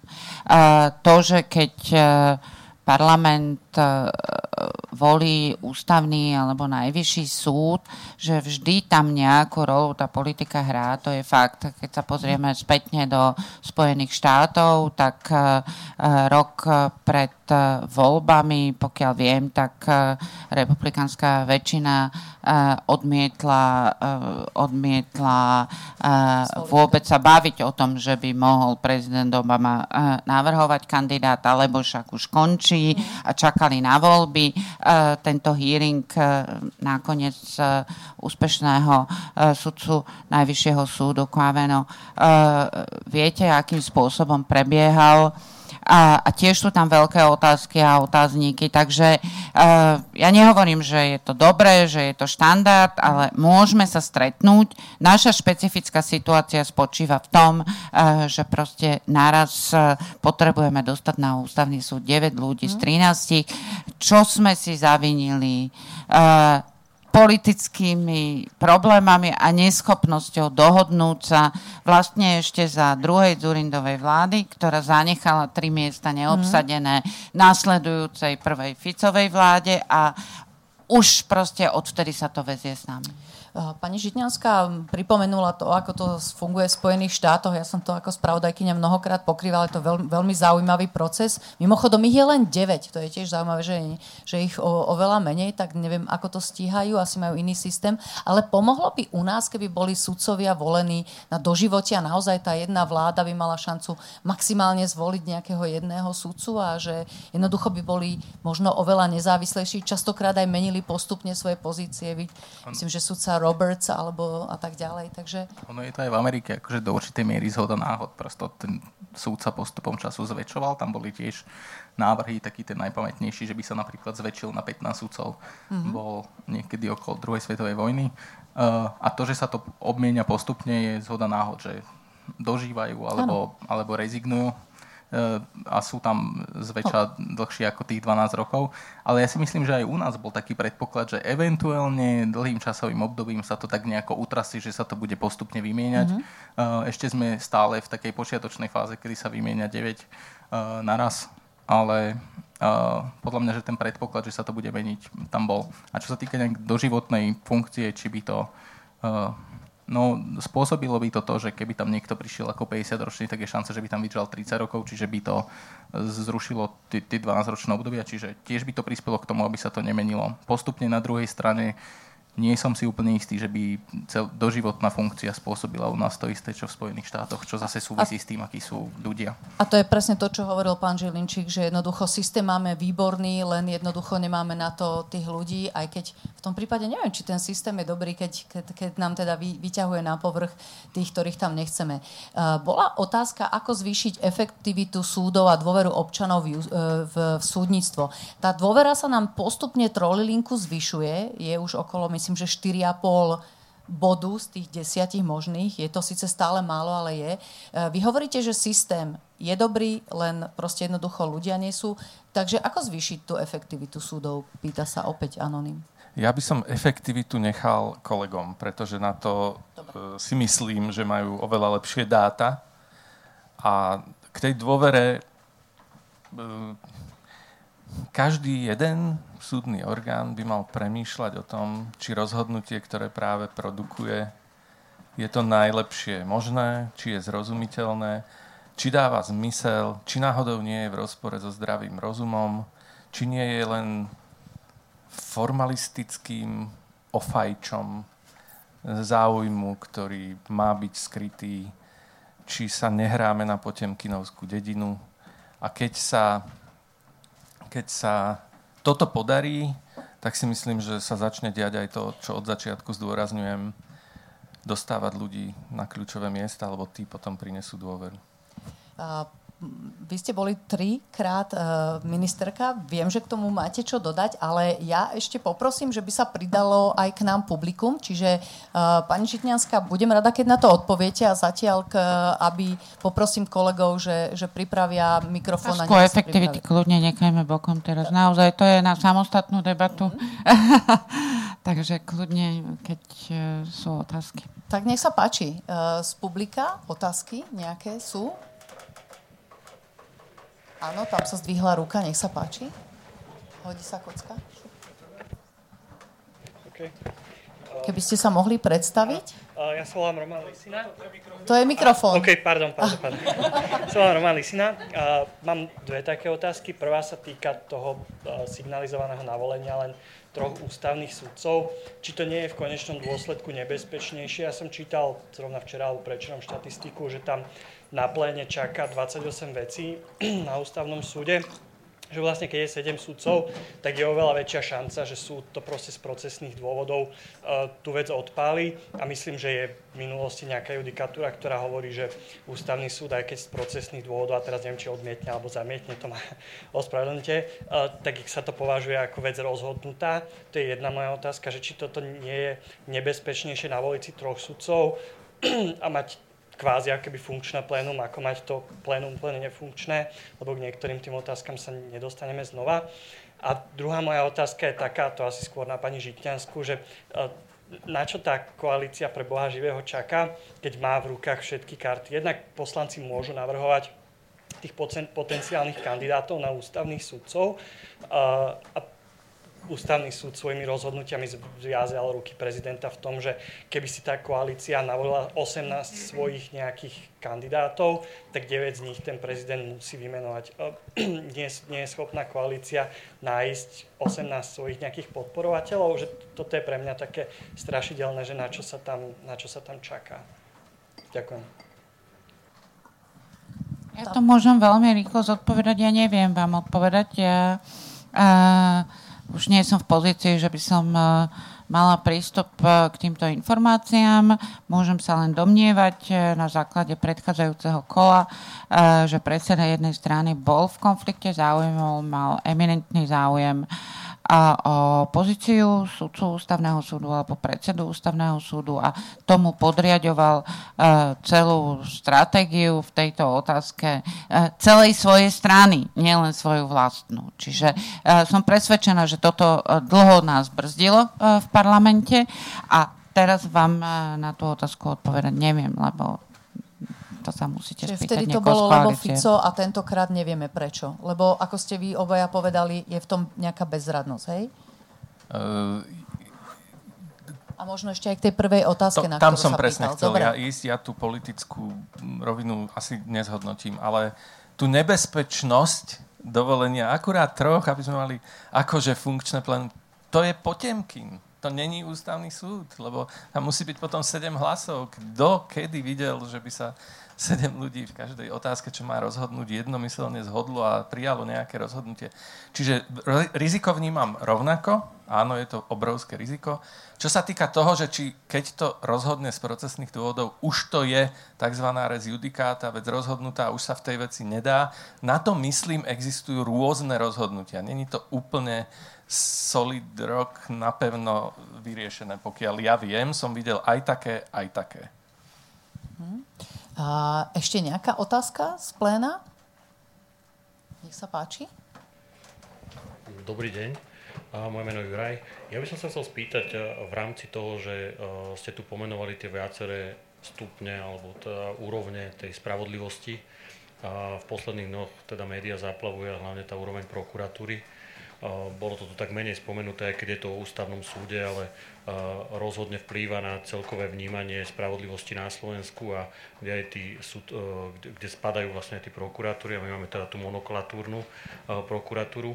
Že ako vnímate, uh, alebo kde si myslíte, že je priestor na to, aby sme vylepšili vlastne túto zložku prokuratúry s prepojením teda aj s, tým, s tými súdcami a ústavným súdom, lebo teda um, ono je to, je to v podstate tiež tá jedna zložka, že než to príde na ten súd a oni kooperujú a tie väzby, povedzme si to na rovinu, tam sú, že ako to opraviť aj na tomto stupni. No, vy ste spomínali, že e, súdy a súdnictvo máme perfektný systém, ale pri prokuratúre sa to asi nedá povedať. Tam je ten ešte taká verzia sovietského to, systému. Pri súdnictve máme perfektný systém na papieri podľa nejakých odporúčaní. Ja si nemyslím, že je perfektný. Pri prokuratúre máme uh, perfektný systém, do so, teda, keď sme boli pod vplyvom Sovietskeho zväzu. Uh, a taký je stále. Uh, čo by pomohlo sú teda dve veci. Prvá je, že ľudia, ak by sa dostali na vrch prokuratúry mimoriadne kvalitní a nemyslím kvalitní, ale ľudia, ktorí majú výtlak, ktorí majú schopnosť pôsobiť ako elita a jednoducho prenášať niečo zo svojho nejakého etosu na, na, nižšie, na tie nižšie úrovne, tak to by pomohlo, čo je asi len, len sen. To, čo pomohlo v Česku, je, ak sa nemýlim, nejaká decentralizácia, ale opäť to je decentralizácia spojená s tým, že niekam sa dostali ľudia, ktorí boli uh, lepší, mali lepší drive uh, a ktorým sa, nechcem povedať, že sa im dalo veriť, ale že jednoducho im naozaj verejnosť verila a že tí ľudia si nejakým spôsobom tú dôveru zaslúžili. To je spôsob. A ešte tretia možnosť je opäť média, občianská spoločnosť, uh, aby existovala väzba medzi prokurátorov a médiami, aby prokuratúra vedela, že sa môže obrátiť na médiá, ak sa tam dejú nepravosti vo vnútri, pretože tie boli roky uh, prosto ututlávané, boli potichu a reálne nevieme, čo sa, čo sa v prokuratúre dialo. Uh, a ak bude uh, jednoducho poviem to tak, že keby všetci ťahali za jeden koniec povrazu, tak je tam šanca, mm-hmm. že sa mhm. tá prokuratúra zreformuje znútra, ale to by ako bolo veľmi veľa tlaku a veľa náhod. Uh, poprosím dopovedať, ale súhlasíš teda aj s tým, ako sa na verejnosť dostávajú rôzne SMS-ky, čo opäť ide znútra z nejakých spisov. Týka sa to aj uh, pána bývalého teraz už uh, zástupcu prokuratúry Šufliarského, predtým to bol René Vanek. Táto medializácia, tu si mal tiež na mysli? Ja, ja tomu rozumiem práve tak, že že čas prokurátorov uverila tomu, že médiá sú na ich strane a médiá potom vedia spraviť tú robotu. Na Slovensku máme v porovnaní s ostatnými krajinami V4 pomerne šťastie na to, že máme silné médiá, silnú občianskú spoločnosť. Média a občianská spoločnosť, čo sa teda mnohým nepáči, ale reálne boli silné už od 98. a prosto si tu média a občianská spoločnosť niečím prešli. A vedia jednoducho pôsobiť ako nejaký demokrat, demokratizačný faktor. Čiže keď im prokuratúra uverí, že sa na média dá spolahnúť a médiá si budú robiť svoju, a nielen médiá, ale občianská spoločnosť mm. si bude robiť uh, svoju robotu dobre, tak je tam šanca, že sa to zreformuje takým spôsobom. Aby sme doodpovedali aj tú otázku, ktorú uh, položil pán z pléna, Pomohlo by, tak ako samo hovorí, myslím, že na budúci rok bude voľba nového generálneho prokuratúra. Pomôže len zmena mena, alebo aj v prípade prokuratúry by generálnej prokuratúry a celkové toho systému prokuratúry, keby prišlo k zmene systému? Ja neviem vymyslieť e, nejakú mm, zázračnú formulku, na konci ktorej by bol čistý dobrý kandidát, ale viem o jednom aspekte a to je, že kurník šopa, my doťahujme veci. My, čo sme vonku, My dosť veľa vecí akože aj zachytíme, ale potom ich nedotiahneme. Poviem príklad. Bo každý asi pozná, nebudem vysvetľovať prípad prokurátora doktora Špírka. Uh-huh. Pustil sa do vážnej kauzy, dotknutý bol minister vnútra, Špírko čelil dva roky trestným stíhaniam, potom disciplinárke číslo 1, číslo 2. Disciplinárka číslo 1, o tej sme sa dozvedeli len vďaka tomu, že redaktorka Gabriela Kajtárová si to našla, išla tam, uh-huh. zapisovala a zverejnila, že toto sa dialo Špírkovi. Keby toto sa nestalo, my by sme vôbec netušili, čo sa tam dialo a to preto, lebo to disciplinárne konanie prokuratúry má také špecifikum, že ak sa nikto neodvolá, tak sa rozhodnutie neodôvodňuje. Čiže my by sme sa nedozvedeli, čo sa tam vlastne riešilo a čo sa odôvodnilo poučením z krízového vývoja disciplinárky číslo 1 bola disciplinárka 2, kde sa už verejnosť radšej vylúčila. Čiže už keby Gabriela Kajtarová tam aj chcela ísť, tak tam nešla. Čiže masívne otvoriť prokurátorské vnútorné procesy považujem za absolútne kľúčové. Bol ten pokus, narazil v niektorých aspektoch, treba ho dotiahnuť. No a ešte na, aby sme teda si tu naliali čistého vína, tak tá disciplinárka proti Špírkovi za tlačovú konferenciu obsahovala okrem porušenia mlčanlivosti, čo, o čom sa dá asi za nejakých okolností hovoriť, ešte dve iné veci, o ktorých sa nehovorilo. Tá jedna bola, že mu bolo vyčítané neefektívne využívanie pracovného času, pretože to urobil v pracovnej dobe, konkrétne počas obednej prestávky, presne vypočítanom čase. A druhé, čo sa mu vyčítalo, pozor, bolo, že to urobil v čase, kedy sme mali u nás na návšteve reprezentantov Európskeho parlamentu, čo teda citlivo zasiahlo do obrazu Slovenskej republiky v zahraničí. A toto, keď ja počujem, tak mi tlak vyskakuje vysoko nad hmm. e, normálne limity a mali by sme teda vyvodzovať zodpovednosť voči niekomu, kto si takto dokáže predstaviť výkon disciplinárneho navrhovateľa. Hmm. Eh, spomenuli ste eh, Európsky parlament a predstavitelia Európskeho parlamentu, Európskej komisie eh, intenzívne monitorujú, čo sa deje Predpokladám, že vo všetkých krajinách. Teraz sa ale väčšina sústreďuje na Polsko, Maďarsko, Maltu, Slovensko. Myslíte si, že toto je ten správny spôsob? Pretože keď vidím, čo sa deje v Polsku a Maďarsku, tam to veľmi nefunguje. Minulý týždeň tiež sme si to vypočuli. Neviem, že či je nejaká odozva. Je teda Európska únia ten strážca, ktorý tiež môže prispievať k tomu, aby ten právny štát na Slovensku sa nejakým spôsobom zlepšoval? samozrejme je, je. To nie je tak, že ten monitoring nemá svoj význam.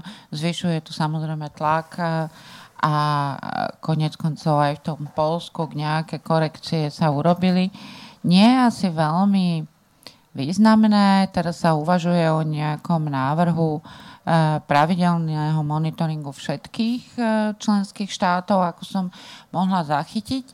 A e, priznám sa, to, nad čím ja najviac rozmýšľam a trápim sa, to súvisí s tým, čo sme si tu trošku vymieniali názory e, so samom, nezávislosť versus demokratická legitimita, e, pretože e, keď sa tie monitoringy pravidelné budú pozerať e, na zákonom stanovené garancie nezávislosti bez pochopenia, čo sa v tej krajine deje. Ako funguje postsocialistická krajina. Uh-huh. A ako funguje postsocialistická krajina, keď prešla mečiarizmom a furt je to sinusoida. Že to není, že teraz 30 rokov nejakého kontinuálneho len demokratického vývoja. Keď sa nezačneme rozprávať o tom, aký významná aj fungovanie týchto inštitúcií, ktoré sú vo veľkom miere aj samozprávne e, organizované, majú neformálne pravidla správania sa. Že proste e, to má zásadný vplyv a keď príde ten sudca z Anglicka a povie, že sudca musí mať mm. etiku v sebe a že potom uh, to povie Štefan Haragvín a znie to ako joke, uh, že je to že je to ale v niečom prirodzené, pretože keď sa niečo prenáša z generáciu na generáciu, tak môže mať sudca etiku v sebe. Keď sa niečo neprenáša z generácie na generáciu, naopak e, sme svedkami za rôznych období výberových procesov do systému cez vzťahy, tak ten kód neformálny, ktorý ide, je, že vzťahy sú normál. A a toto žiadny monitoring proste nezvládne, viete. No, už sa, ďakujem pekne, už sa blížime, veľmi blízko sme na konci, ešte skúsime, ak máte niekto v plene otázku, a je tam ešte jedna ruka, nech sa páči, a poprosím stručne, máme už len pár minút. Dobrý večer. Možno tá situácia terajšia s tým doplnením ústavného súdu má dva také systémové problémy ukázalo. Prvá je to, že Máme problém s tou postupnou obmenou, tu už pani Žitňanská naznačila, či otázka je, ako to korigovať, aké máme možnosti to korigovať, aby sa opäť e, zaviedla tá postupná obmena sudcov ústavného súdu, lebo teraz máme veľmi veľký počet sa doplňa. Tá, je to na jednej vládnej garnitúre, ktorá to má doplniť, čiže to je jedna časť, ako to napraviť.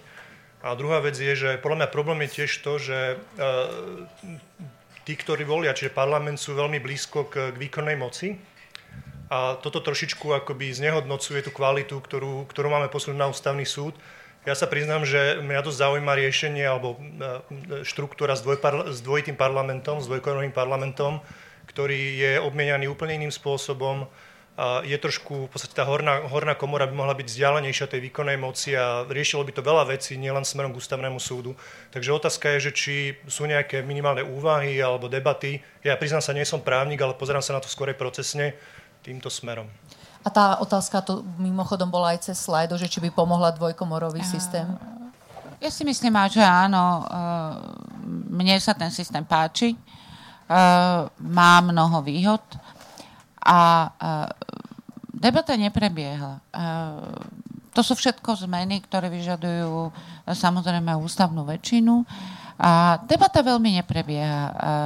Ja teda, keď som kandidovala do parlamentu, tak my sme to mali v programe do okolností, v takej výhľadovej e, vízii, ale mali sme to v programe, ale e, ani na tej politickej pôde, ale nejak mám pocit, že ani nejak na tom e, zázemí politických strán na akademickej pôde, že táto debata neprebieha. Myslím si, že je to na škodu ako by sa zabudlo, že ústavný súd je jeden z najkľúčovejších, ak nie teda minimálne jeden z najkľúčovejších pilierov. Pán Želinčík, stručne. Uh, veľmi krátko. Ja v dlhodobom horizonte kľudne o tom premyšľajme, ale uvedomme si, že my máme aj teraz zaujímavé nástroje. Všimnite si, že keď sa spravila tá prvá voľba verejnou, tak si tých vagabundoidných kandidátov nedovolili tí poslanci zvoliť. Není to zaujímavé? Čiže len ten tlak treba držať, aby vysoké morálne nároky poslanci cítili a aby si netrúfli voliť ľudí, ktorí ich nesplňajú. Mimochodom, ten dvojkomorový systém rieši možno aj iné otázky. Uh, ne, to len dávam ako poznámku, že v Českej republike myslím, že tých uh, ústavných alebo zmien zásahov do ústavy bolo o polovicu menej, možno aj pre, aj pre toto. Uh, je to prínos aj pre kvalitu legislatívy v každom prípade. Dobre, samostručne. teda dve vety dvojkomorový parlament, podľa mňa to nie je žiadne čarovné riešenie. My máme na miesto druhej komory prezidenta, ktorý to má nejakým spôsobom korigovať. Uh, a skôr je to otázka toho, čo tu už hovoril Palo viackrát, že my ten systém máme fajn, toto je otázka ľudí a toto je konkrétne otázka kultúry. To, že sa tam uh, vyberá 9 ľudí, to neznamená, že to naozaj nie je samozrejme, že si tam niekto navolí 9 úplne svojich kandidátov. Tam by úplne pokojne mohla byť pekná debata. Podľa mňa, že z tých 31 kandidátov, ktorí sú tam teraz, je relatívne málo, ktorí sú fakt, že politicky, veď parlament by z nich vedel vybrať 18 takých, ktorí, a nech niektorí sú aj politicky a niektorí mm. politicky nebudú. Jednoducho to je vec, to je otázka kultúry. Dobre, vidím, že v otázkach je opäť tých sedem členov v pléne a tak ďalej. To sme, myslím, že už podrobnejšie rozoberali. E, možno ešte stručne, keby jeden z vás aspoň povedal k rozhodovaniu pri výkone e, e, trestnom stíhaní, že keď, keď odídu z... Myslíte si, že rozhodovanie pri výkone funkcie nemožno súdcu ústavného súdu trestne stíhať? Nemožno. Ne, Za rozhodovanie Môže, nie. Za rozhodovanie nie, samozrejme tak to ostáva, tak by to asi aj malo ostať. A možno posledná otázka bola tu predtým, e, posunulo sa to. E, ako hodnotíte ústavný súd pod vedením pani Mácejkovej? Uh, súhlasili by ste s hodnotením, že je najhorší od 93. Je tu niekto, kto by sa tu... Pod... Pán S veľkým smutkom hovorím, že za mňa áno. Pani Žitňanská, ako by ste... Pripomenula som. Za mňa áno. Pripomenula som tu kolegovi, že je zároveň súčasťou inštitúcie. A keď sa vyjadruje k tejto otázke, a ja som súčasne politik, takže sú na mňa kladené aj také nároky, že by som mala byť zdržanlivá vo vzťahu k tomuto hodnoteniu. Ale, vás, takže by som odpovedala, že s veľmi rozporúplnými pocitmi, áno. Ste znepokojená? S tým, ako to vyzerá. Dobre, nechám to na sama. A ja, ja si to asi ani netrúfam hodnotiť, pretože mám 30 uh-huh. Mhm. rokov a Jasné. úplne neviem, ale poviem, že bolo tam pre mňa priveľa rozhodnutí, ktoré vo mne vzbudzovali pochybnosti, že či sa rozhodovalo na základe práva, ale, alebo sa rozhodovalo na základe toho, ku komu máme uh-huh. blízko a bolo to tam príliš často. Nebo, ešte to aj nebolo konzistentné, čiže Práve preto som povedal za mňa áno. Prečítajte si prosím začiatočné vety disentných stanovísk k tomu rozhodnutiu Ústavného súdu o zrušení bezpečnostných previerok. Ja som nikdy v živote nevidel také emočné pohnutie u disentujúcich sudcov. Keď disentujúci sudca začne svoje stanovisko vetou nemôžem mlčať. Hmm. to je tak silný signál o tom, čo si myslí kvalita ústavného súdu o väčšine. Možno by ste tak mohli ja... aspoň stručne povedať ľuďom, kto ja je to disentujúci musím, sudca. Eh, ten, čo eh, formuluje svoje odlišné stanovisko, ano. keď bol prehlasovaný, spravidla, keď bol prehlasovaný, môže mať odlišné stanovisko aj len k odôvodneniu. A rozporúplné hovorím preto, pretože nemám rada kategorické súdy, keď sám hovoríte, že boli tam aj skvelí ľudia, lebo boli tam aj skvelí ľudia. Kategorický súd na inštitúciu ich tak trošku hádže do toho jedného vreca. A to ja veľmi nerada, pretože e, boli dobré senátne rozhodnutia, čiže veľmi rozporúplné. Ale to záleží od toho, že kde na tej otázke máme jadro. Mm. Už nám zmizla. Mm. Ja som ho mal na časti vety pod vedením Ivety Macejkovej. Uh-huh. A za tým, čo som povedal, si stojím, pretože v jej vedení som vnímal tak zásadné deficity, ktoré potom v rámci väčšinového rozhodovania v tých najzákladnejších, pre mňa najpodstatnejších rozhodnutiach uprednostnili korporátnu lojalitu pred právnym štátom. Hmm. Plenárnych. Áno. Dobre, a myslím, že sme sa zhodli na tom, že ústavný súd je kľúčový pre právny štát, že bude veľmi dôležité navoliť sudcov, že budeme veľmi pozorne sledovať tú situáciu zajtra. Ja vám veľmi pekne ďakujem že ste boli účasťou v tejto diskusii. Ďakujem hlavnému organizátorovi, zastúpeniu Európskej komisie na Slovensku, Slovenskej spoločnosti pre zahraničnú politiku, mediálnym partnerom Euraktiv.sk, SME a Rádio FM. Samozrejme veľmi pekne ďakujem vám, ktorí ste tu boli, vám, ktorí ste nasledovali cez sociálne siete. Veľmi pekne ďakujem našim e, veľmi dobrým hostom, pani poslankyne Lucie Žitňanskej. Ďakujem pekne, pekný večer. E, členovi súdnej rady pánovi Žilinč, Pavlovi Žilinčíkovi. Ďakujem a teším sa, že sme občas mali aj iné názory, lebo som sa bál, že budeme mať všetky rovnaké. A veľmi pekne ďakujem aj politologovi Samovi Spáčovi. Ďakujem pekne večer. O chvíľočku by tu mali byť e, zverejnené aj mená tých, ktorí e, e, boli vyžrebovaní a získajú cenu. Takže tí, čo ste priamo tu, že si nájdete svoje meno, tak prosím prídite a dostanete cenu. Tí, ktorí ste získali ocenenie cez Facebook, môžete sa nám tiež cez Facebook ozlať alebo kafeeuropa.sk a potom vám cenu môžeme dať. Moje meno je Olga Baková a prajem vám všetkým pekný večer. Ďakujem pekne, dovidenia.